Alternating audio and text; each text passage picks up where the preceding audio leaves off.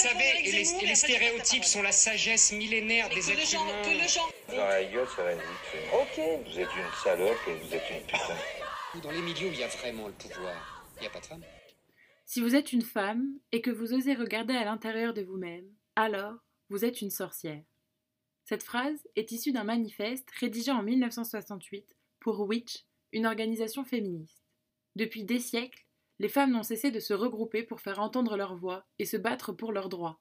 Voix et droits que l'on a trop souvent voulu ignorer. Cette volonté de réduire et censurer les femmes s'est illustrée, il y a des années de cela, par une immense traque que l'on appelle chasse aux sorcières.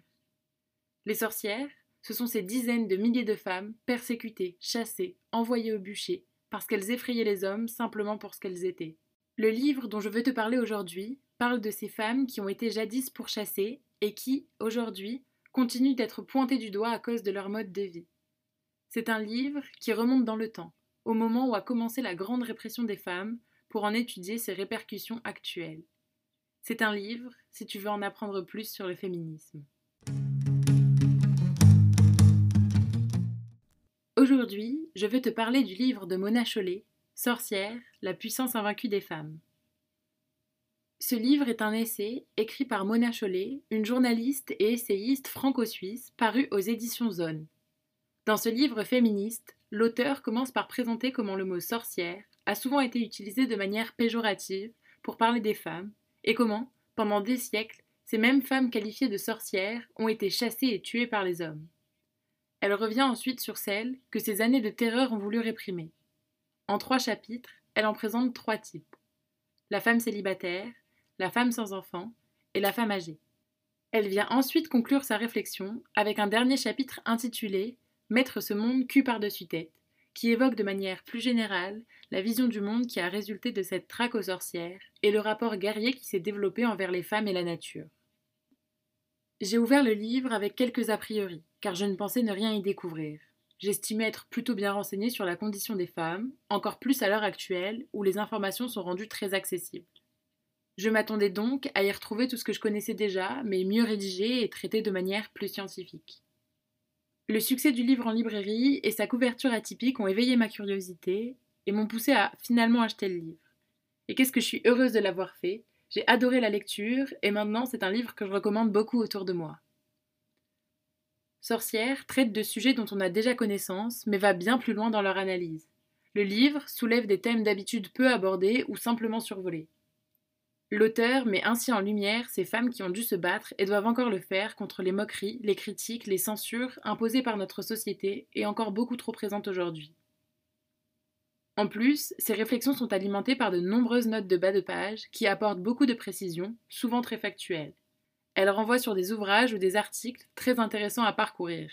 La lecture d'un essai peut parfois être très fastidieuse, mais le style d'écriture de Mona Chollet la rend ici très agréable. Sa plume est légère et rend la lecture facile. La forme étant captivante et le travail de vulgarisation immense, on saisit ainsi beaucoup mieux le fond. Maintenant, je vais te lire les premières lignes du livre parce que c'est toujours comme ça que je choisis mes lectures.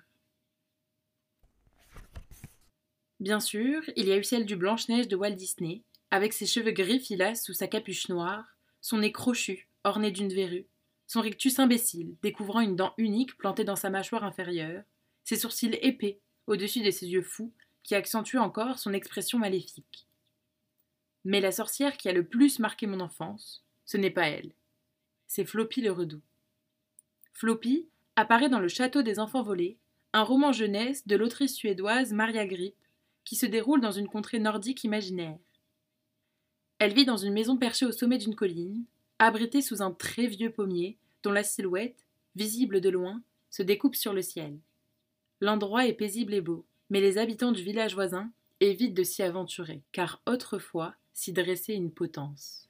La nuit, on peut apercevoir une faible lueur à la fenêtre, tandis que la vieille femme tisse, tout en conversant avec son corbeau, Solon, borgne depuis qu'il a perdu un œil en se penchant sur le puits de la sagesse.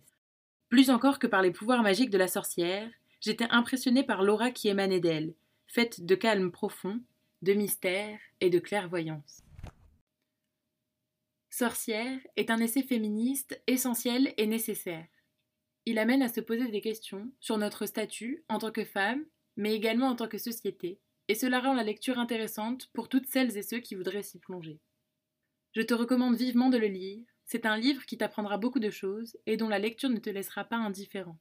Merci de m'avoir écouté jusqu'au bout, j'espère que cet épisode t'aura plu. N'hésite pas à laisser une évaluation sur la plateforme sur laquelle tu m'écoutes, ça m'aidera beaucoup. Tu peux aussi partager le podcast s'il t'a plu. C'était la boîte à livres, je te dis à dans deux semaines. La boîte à livres, un livre si tu veux. Voyager. Passer le temps. Pleurer. Sourire. Tomber amoureux. Lire au coin du feu. Et encore plus, à retrouver un vendredi sur deux sur toutes les plateformes.